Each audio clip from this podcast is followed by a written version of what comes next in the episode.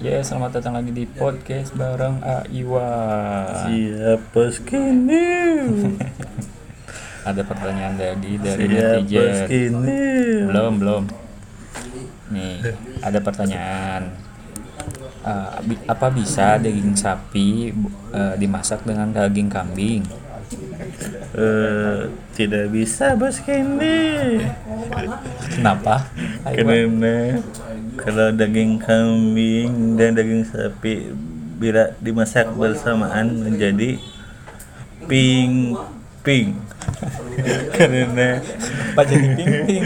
iya siap karena daging sapi itu dagingnya bercampur dengan kambing dan disebut dengan daging ping-ping kan daging ping-ping itu singkatan dari daging sapi dan ping dan daging kambing